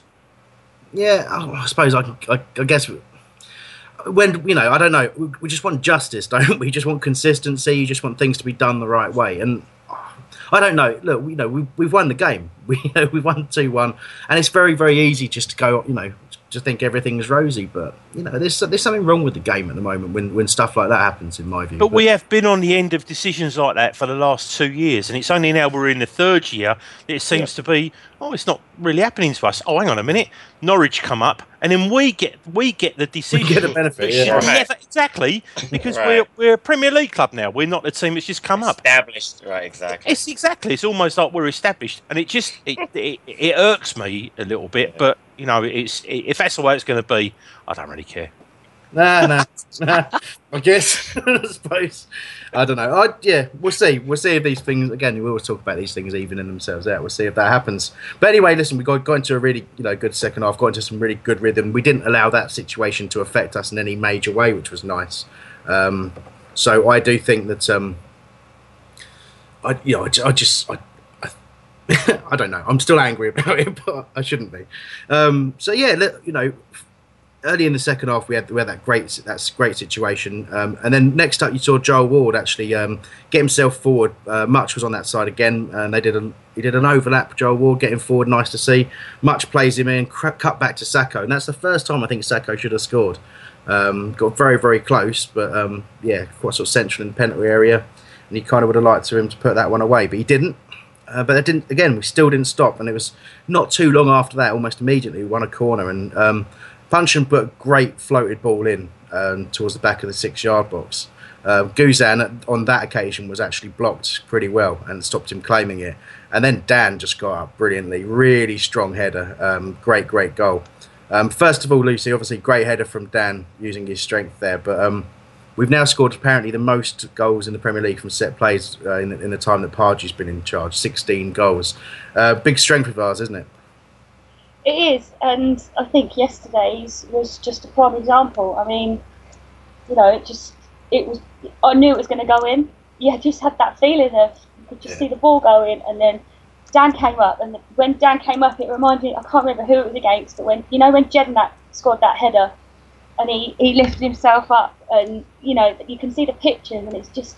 It was just it was just fantastic, and I think if we can work on those set pieces and um, try harder, much harder, then you know we'll, that will be what we're known for. Yeah, and we're dangerous for our set pieces. Yeah, yeah, it's exactly. It's our, it's our, it's our, it's a strength, and we, you know, we're using it well. But it's, it's nice to see the creativity as well. You know, you've heard from Pardew that there's quite a lot of work done on by Keith Millen on those down the training ground. It's yeah, it's been a huge, huge strength. Uh, Patrick, we've also got op- sorry, I was just going to say we've also got options now with Cabaye. You Yeah. know, we, we we haven't just got to rely on one person. We've got you know we've got options, which Yes, is something that we're not used to. exactly, yeah. Now, say Gayle occasionally takes them. You've got Puncheon, you've got Cabaye. Um, I'm not sure who else takes Yeah. them. Actually. Is it- Jedinak takes the free kicks. Oh yeah, yeah, cool shit. When he's on, when he's actually playing, but it's Yeah. another discussion altogether. Um, go, go on then, Patrick. Yeah, I actually thought that Dann fouled um, the defender on that goal, but if I'm being honest. Um, um, they were grabbing each other, but the, I think the reason why he got up so high because he, he had he had his, either his shirt or he, on his shoulder. He kept him down. He never gave the defender a chance to get off the ground, which is why he got the free header. So I'm honest with you, I wouldn't have been surprised they called a foul on that foul on that play. Watch it again, you'll see what I'm talking about. I thought the defender was pulling him up. From the picture, But he- it looks like he's grabbed his shirt up.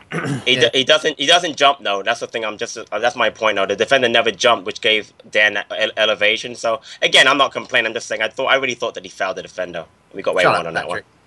Sorry, I thought this was a Villa Villa Villa podcast. Sorry, I, I'm confused again, like last week. Um, anyway, so we finally finally got that goal ahead, and um, yeah, and Souaré was obviously caught out as we talked about earlier. Traore coming off the bench, all that pace, all that sort of direct play. Again, he's a young lad, and I think they've only paid something about eight million to get him from Barcelona, which I suppose as an unproved teenager is is quite a gamble. But you know, you look at you look at the way he played off the bench, don't look like a gamble to me. It's a terrific signing for them. Kind of glad we've sort of caught him at the uh, the early part of his career, so he wasn't, wasn't playing off the bench. But um, anyway, yeah, so he got past Puncheon, as Lucy mentioned earlier on. Perhaps Puncheon's a little bit easily beaten there. And Souaré very, very unlucky to, to turn that into his own net. Uh, and McCarthy, I felt, was wrong footed, but obviously we mentioned that earlier on, so not going to go back over that again. And I thought Palace, after that, a little bit rocked, you know, eventually recovered and, and applied a bit of pressure again, but just for a while there, I was concerned that we were going to end up losing the game. Now, uh, you know, Sako did did take a couple of shots on from, from interesting angles, and it's nice to see, isn't it? It's nice to have someone who's going to going to take a shot, even if um, you know, just make the keeper make a save because we don't really do that enough still, in my view. But um, yeah, and then I think if you go back to, um, to, to the winner, we tried that Dann corner routine again and weren't able to block Guzan this time. Uh, when he comes out and claims the ball, but then rolls it to their uh, their young right uh, young left back, sorry, and Dann's still up there from trying to make that header. Makes a lovely little block tackle, and then you know. What a pass! I don't, I pass. don't know what to make of that. Seriously, what a pass! pass. For a defender to make that pass is ridiculous. It really is. do, do you not? Amazing. Okay. I, he, he did go to cut it back, but it was one of those where I, I've, I've played passes like that myself, where you almost kick it into the ground on your own foot. it was. I just thought, it was an, you know, I'm not not having a go at him. He's got a goal and an assist from centre back, and he's an absolute colossus at the back there. Quality, quality player, and um, huge for us. Absolutely huge. And it was a, but it what a finish from Sako. Absolutely smashed it. Love to see that, don't you, Joe? Joe? Yeah, do. yeah, yeah. No, no, no. So I was just trying to. Um, but um, well, what a finish! That's the thing. He scored loads of goals last year, but the, you know, one out of six had yesterday. And like I say, the only thing is, I did say beforehand. There was a couple of times when he could have just got his got his head up and just crossed The Puncheon was standing on the penalty spot unmarked, and Gayle was standing. Uh, Mutch was standing almost just on the edge of the uh, uh, six yard box waiting for a tap in. But listen, the, the geezer scored the winner. It's great that he can have all the tricks, have a bit of pace, and, and be direct and shoot. You know, and, and we've got other players now. You know, with Cabaye who loves to shoot, and it's really good to see. So let him just carry on doing what. What do I know? Uh, fair play. Um, go on then, Patrick, on Sako. Yeah, I, the thing I like about him is he's much different than than Wilf and uh, than Yannick. His shot is an absolute cannon. It's a left-footed cannon.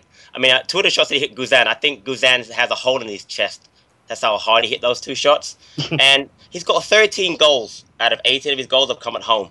So he's a crowd pleaser. So I think honestly he's going to be a huge addition to us. And I heard Pardew in the post post match talking about Sako and just just the way he's been coming on in training and stuff like that. And I just think that he's just been a different dimension to our team. He's going to really lift the game of both of both Wilf and, and Yannick because again he just different. He's not a he's not a you know get down a wing cross type of winger. He's a get down the wing shoot and take your head off kind of winger and score lots of goals. He's going to be great for us. He really will be. And I'm Lucy, excited. You got, you got a view on Sako? Yeah, I just I, I thought he was fantastic yesterday. He um, I think we had something like 16 shots in total. Um, six of them were some Sako, and five of them were on target. That that is just ridiculous. And the thing with Sako is he actually has a go. He actually has an attempt at getting a goal. I mean, and, and you know that's again that's something that we're not quite used to. Yeah. Uh, Barney? I was going to I was going to throw a bit of a spanner in the works for our midfield. Uh, well, the lovely problem we have in midfield. I, the way that he was running, I was kind of thinking, it'd be nice if he moved into the centre and, and could pick the ball up and just run with it through the centre. Oh centre. no! Here we go. Another guy in the middle. got enough problems trying to fit in. I know, I know. I did say it was going to be a problem, but then I'm sort of sat there thinking, yeah, this guy's a bit of a bully boy. He can pick the ball up, he can run, and he can keep players off him. You know, he Yeah. can. He, he reminds me of a bit of um, you know, a sort of a Touré player. Can pick the ball up and run with real pace, and then just uh, like like uh, like Patrick was saying, just just fling that foot back and just release an absolute cannon. And you know what? play, you know that's a that's a great thing to have in this league is someone who can pick the ball up, just scare the absolute living, uh, you know what, out of the opposition. And um, I really enjoyed it. I thought he was a breath of fresh air yesterday. I really did with the whole kind of transfer thing and, and whatnot with other players. I thought he was a real breath of fresh air and oh, fantastic! I'm, i just can't stop talking. I, will just keep going on about it. Please don't. no, funny enough. Um, yeah, well, second point was Chris. No, no, joke, joking. Uh, yeah, very good. and uh, Mark Bonici's just got in touch on Twitter actually saying play him centre forward. And I was, funny enough, I was going to make that point as well. I know um, Pardew's obviously looked at Bolasie as another striker option in the past and obviously played Wilf up alongside Murray for a while yesterday. And uh, you did notice, obviously, Sako was drifting in central quite Yeah. a lot. It was the focal point of the attack for, for a period in that second half. He has all those attributes to do that. Um, and obviously, he was brought in to, to very much make the, you know, put the pressure on on Bolasie and Wilf to get goals. And I think, realistically, when you look at it, when you look at both Wilf and Bolasie, particularly Bolasie, unfortunately, that end product, you know, it, it, that's that's the thing we always talk about as being missing or being inconsistent from them. And we're seeing a player in, in Sako who has got that. And um, you know, he's he's going to be a really difficult to get out of that team. I think he really is, um, and that's a great thing. It's an absolutely great thing. And I think what's a really nice thing is, is we talk about the strength and depth of the squad, but you actually saw it in in action yesterday. You you know, you saw the flexibility of the squad. A lot of people playing in different positions. You saw us coming back from a, you know, from going a goal up and then disappointingly conceding an own goal to to not giving up and, and winning the game in the 87th minute. It was a huge amount of positives yesterday. Um, from from what was you know a, a home win, and we don't get many of those of, of late. And it's you know hopefully this this season that's what we're going to add. We're going to keep up that great away form and just make Sel- you know make Selhurst more of a fortress. And I'm, you know it's incredibly exciting, incredibly exciting season uh, ahead for us if we keep going this way. I think. Sorry, Um, Chris, quickly. Do you think do you think we would have won that game the way it went for us this time this last season? Um, the way that we were playing. I think we, we'd you know we'd drawn or, or lost similar games. I think at, at home last season, and we put a lot of blame on the pitch. But um, you know, I think you know a lot of the it's just I think a lot of it's the way the opposition play. But I think I think you're right. I think the progression in the team um, shows in, in the fact that we won that match. I really do. Um, it's good. Let's um let's get into it now. We've obviously talked about Gayle, we've talked about Puncheon, um, and we've talked about Sako. A little bit more on Scott Dann because we've talked about his offensive performance, but you know, again, absolutely brilliant alongside Delaney. I thought Barney, you mentioned earlier, you thought Delaney struggled for a little bit. Just noticed in the, I just noticed in the, the Arsenal game and in this one, it's sort of the first ten minutes. I think he, he just gets a bit of lost footing sometimes. I noticed Dann just has to kind of go over to him and give him a bit of a pat on the back and say, "Come on, let's let's go for it," sort of thing.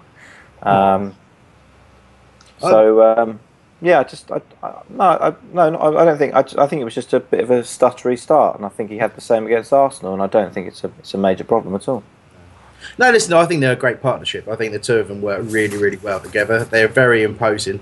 Um, I thought, and I'm going to ask you about this actually, Lucy, because Rudy Ges- Gestede um, was a player we were linked with um, from Blackburn, and he had he had a fair few chances, but he was very dominant in the air as well. What did you think of him? Is he, you know, do you think we could, you know, maybe should have signed him? No. No, all right, very Um, strong on that one. I think he, I think he gave Damo some grief in the first half, um, but I think Damo got the better of him in the end. Uh, but no, I, I wasn't that. I wasn't there thinking, oh my god, we really missed a trip. We should have signed this guy. I mean, you only had to see his attempt at an overhead kick. I think was it in the first half he did that. Was, he just yeah. kind of like went for it, and then he just ended up on the floor and nothing happened. It was like I I don't think he is all that. Um, but you know, it. No, I'm I'm not that enamoured with him, and I don't think we needed to um, him in the team. I think you know we're better off without him. Fair play. Um, yeah, I, I thought it was just an interesting point to talk about. I don't, I, don't I, I agree with you in the sense that I don't think he perhaps offered enough um, that he would have, you know, would, have been worth signing over. I, I prefer the signing of Wickham personally, but I thought he gave our defence a really hard time, and I could see why the Yeah. like him. I agree, and you know, he, like I say, he did give um, Damo and the boys a bit of grief, but I think in the end, um, like Barney said, you know, for the first ten minutes, Gamer wasn't great, um, but in by the end of it, they were they had much improved. Yeah, that's a fair point. Um, Greg's got in touch and said that Jedi or Ledley must start. First half yesterday, the balance was all wrong. Jedi protects the back back four, which was too open. I feel we're trying to accommodate other players. Uh, first half, there was no right midfield, and Joe Ward had no protection. That does kind of sum up a lot of the things that we've been saying. But um, I, is Jedinak the answer? We've asked this almost every week, Patrick. Um, you know, in the performance you've just seen, it is you know, do you think there's a who, who would you drop to accommodate Jedinak, or would you? Yeah, I there's a there's a there's a room for him. Um, honest with you, with with uh with Yannick away, and I know Sako was great yesterday. I'd probably drop. Um, obviously that player have punch and go wide and have him play in the middle behind um McArthur and Cabaye.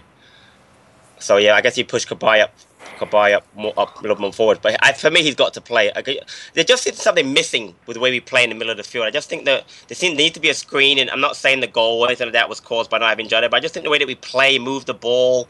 I just think we just need to have someone like Jedi in there to kind of smash people up a little bit. We, we don't have that. We don't have that anymore. We have guys in the middle that will make they'll make tackles, and I thought yesterday Cabaye and McArthur were very quiet in the first half, by the way. But I just think we need someone in there, and I think again when we put Puncheon wide with probably, you know uh, Wilf on the other side, and then have uh, Cabaye, McArthur, and Jedi in the middle, and obviously have uh, you know I guess uh, Gayle Omari up front. Yeah, no, I think that's a good shout. Um, okay, look, we're, we're going to take a uh, well. Pretty much that takes us up to the end of the game. Um, you know, we've an, we've analysed in a lot of detail here, and obviously we've, we've kind of pointed out quite a lot that was wrong, but you know that's kind of the way it goes sometimes. You kind of have a look at a game that you've you're very very happy to win and you see all the things that you could do better. Um, but, but there you go. Obviously delighted with the three points delighted at the fact that crystal palace are currently i think we dropped down to fifth after man city winning did we we dropped out the champions league spots well i won't be for long anyway. We'll soon be uh, soon be back in there. But i mean it's been a good start and we've got a very very tough time coming up. Um, obviously, Chelsea next weekend is an incredible test for the for the team. Um, you know, you've got Man City coming up as well, and Spurs and all that, and it's it's a difficult opening period for us. So to get two wins on the board early doors is very very good, and the fact that we're not playing at, at you know our full capacity, if you like, the fact we've got some way to go is really really good for us because it's nice to have something to aim at, somewhere somehow to get better. So very very good stuff at the moment, and very very positive. So. Um, we're going to sort of come back in just a moment and talk about the 25 man squad feature. Obviously, 25 man squad, something that we do where we're trying to pick the ultimate squad of all time. And this time, we've been looking at goalkeepers.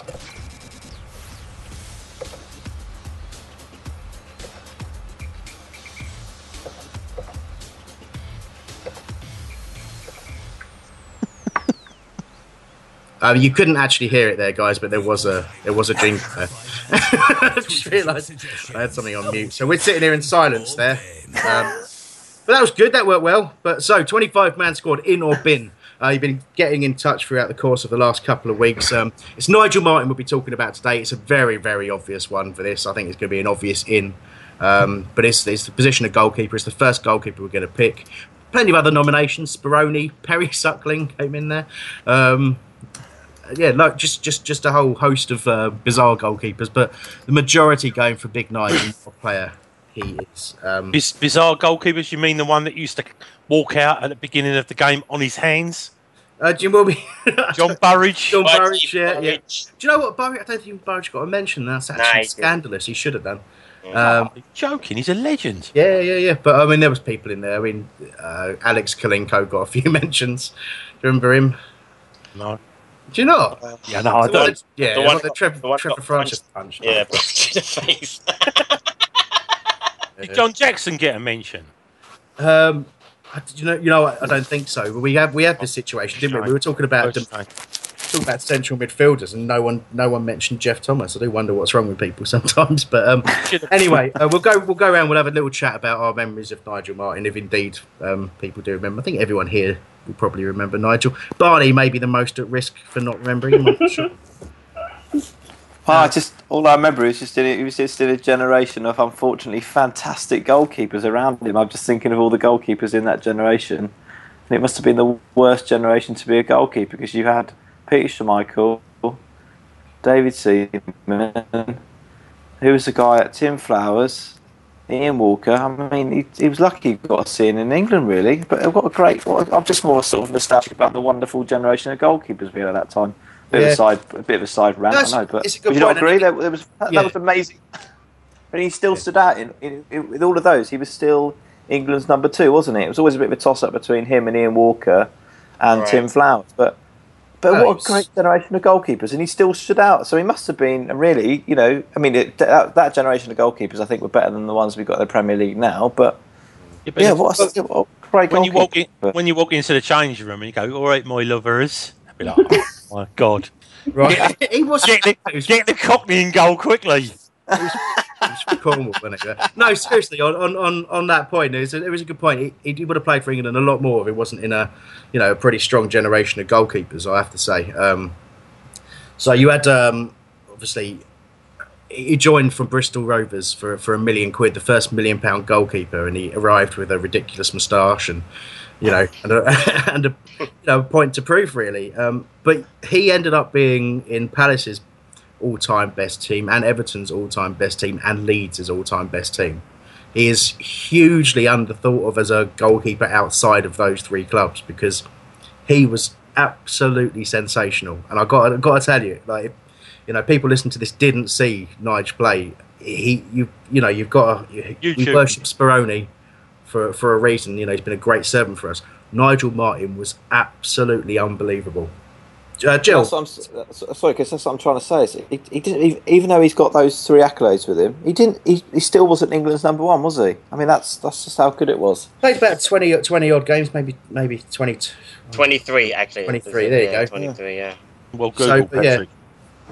Yeah, but the thing is about him though, um, and I, you know, obviously he's part of that great team. But I always think about that that one comment that someone made. I'm trying to think. I think it was Ron Noades said, if he just hadn't kicked the ball out in the FA Cup uh, final, we wouldn't have won the game against Man United. And then I know it's such a it's such a harsh thing to say about someone, but I always think about that one comment. If he just had not, if he rolled the ball out to one of the fullbacks, you know, instead of kicking the ball deep, Man United could have had a counter attack and scored that that that tying goal. So.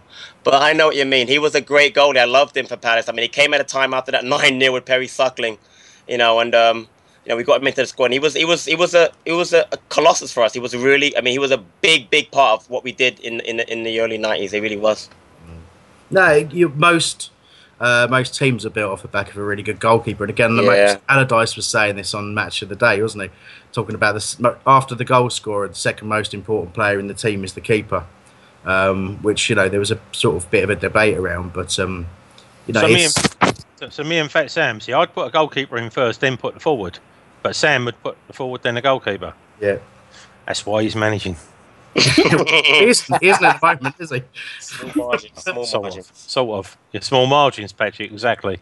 Um, he was he was a fantastic shot stopper. Seriously, I know uh, as much as Jules is a legend at our No, club, we have never had a shot stopper like Nigel Yeah, Martyn. I He agree. was unbelievable. He's he's his knowledge of, of where his posts were to narrow angles and to be on you. I'll tell you what he did do as well. He was he was that mad. He would literally he, he was old school goalkeeper and he would dive straight in amongst the feet. He really he really would. He wouldn't care. He was he was fantastic in the air. He came for everything in the air. And I'll tell you the other thing as well. As a kid growing up and, and, and going to football and, and, and I used to be a goalkeeper as well at one stage.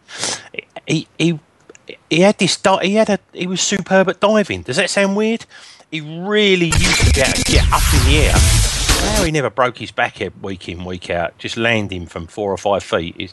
But he was he was extremely extremely good, and and as has been said, he came along uh, in an era where you know it was probably five goal really good goalkeepers. It was a shame, really. Yeah, wrong time, unfortunately. Can I just apologise to everyone who heard me accidentally click the button that was played the outro that no one else heard? Sorry, everyone. Listen to that. this is what happens when the producers are unavailable and they leave me to do things. Unacceptable. anyway, do you know what? I mean, I was going to say, all right, I was going to say uh, we'll go to, we'll go out for the vote for in or bin on this one. I'm not going to because I don't think there's even any need. Uh, but let's just go around the, the team. Is he in your ultimate all-time 25, Joe? Yes, in definitely. Yeah, Patrick. In without a doubt, in. Barney.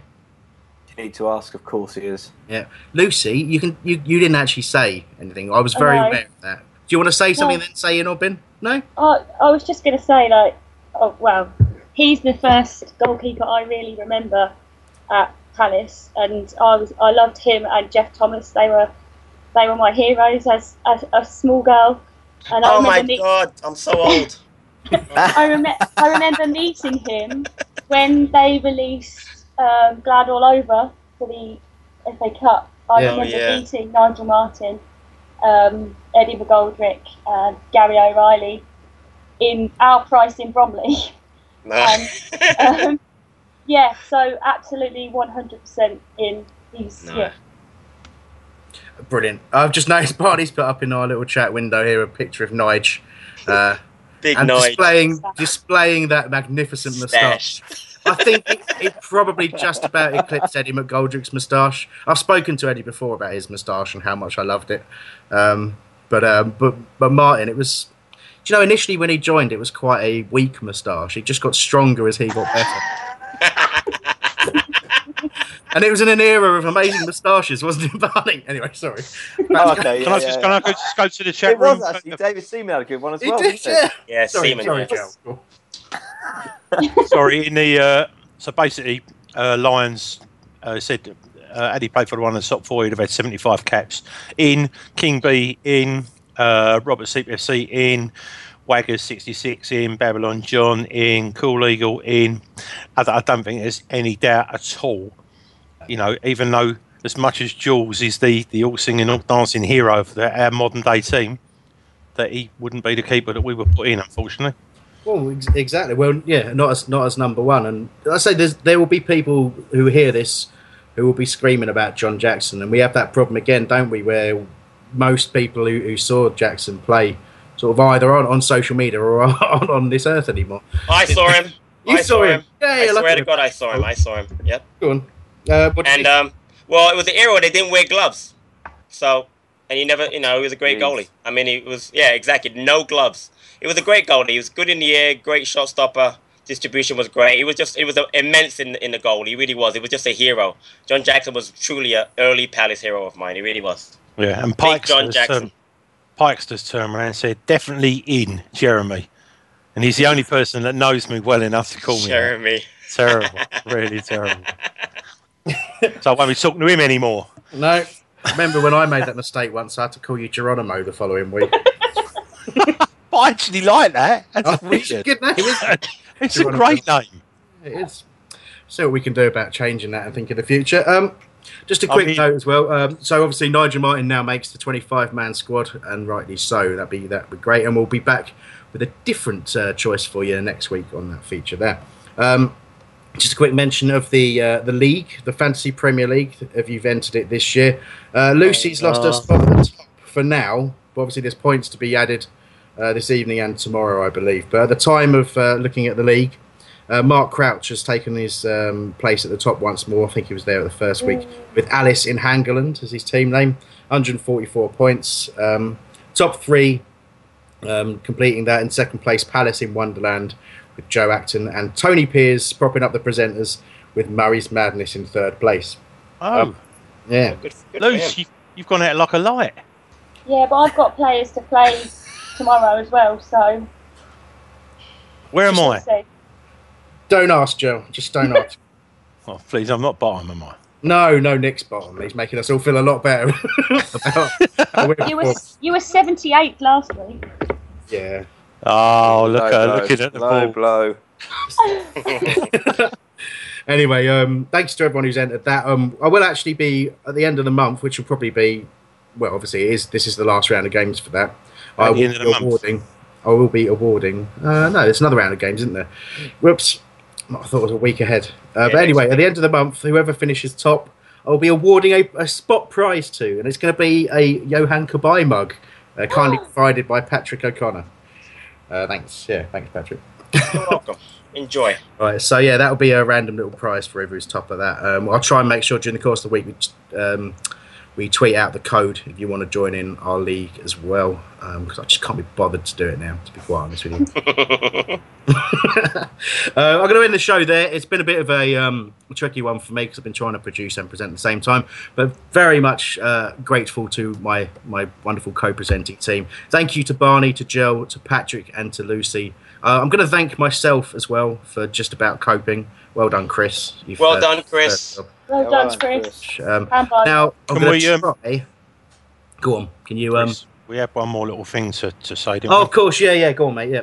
Um, hang let me just let me just find it. It's, um, for those people that, that obviously everyone really knows about that, that plane crash yesterday, but there were two Worthing United players that died yesterday. But they also um, took part in the annual REMF, which is the Robert Eaton Memorial Fun Game that's played between Palace and Brighton um, fans uh, for a charity. But both of those guys, they actually played in that game. Um, so just it, it makes it sort of more personal to a, to a, a lot more people, really, especially those that, that really support this charity. So really, this is just a you know a, a shout out to uh, to those guys amongst amongst the, the you know the seven of them that died yesterday. No, so I think that, the sad thing is, I think the numbers have gone up to 11 now as well with the uh, with the reported deaths. But very, very obviously a very somber note to end the show on. But you know, football takes a, a back seat in terms of rivalries at this time, and thoughts and um, and feelings go out to all the friends and family of those involved. Terrible, terrible stuff. Um, so yeah, thank you very much again for, for listening, and uh, and you know we'll be back normal time with an actual producer next week. Um, so that's Sunday, seven pm to cheer over the, the the victory against Chelsea. Until then, bye.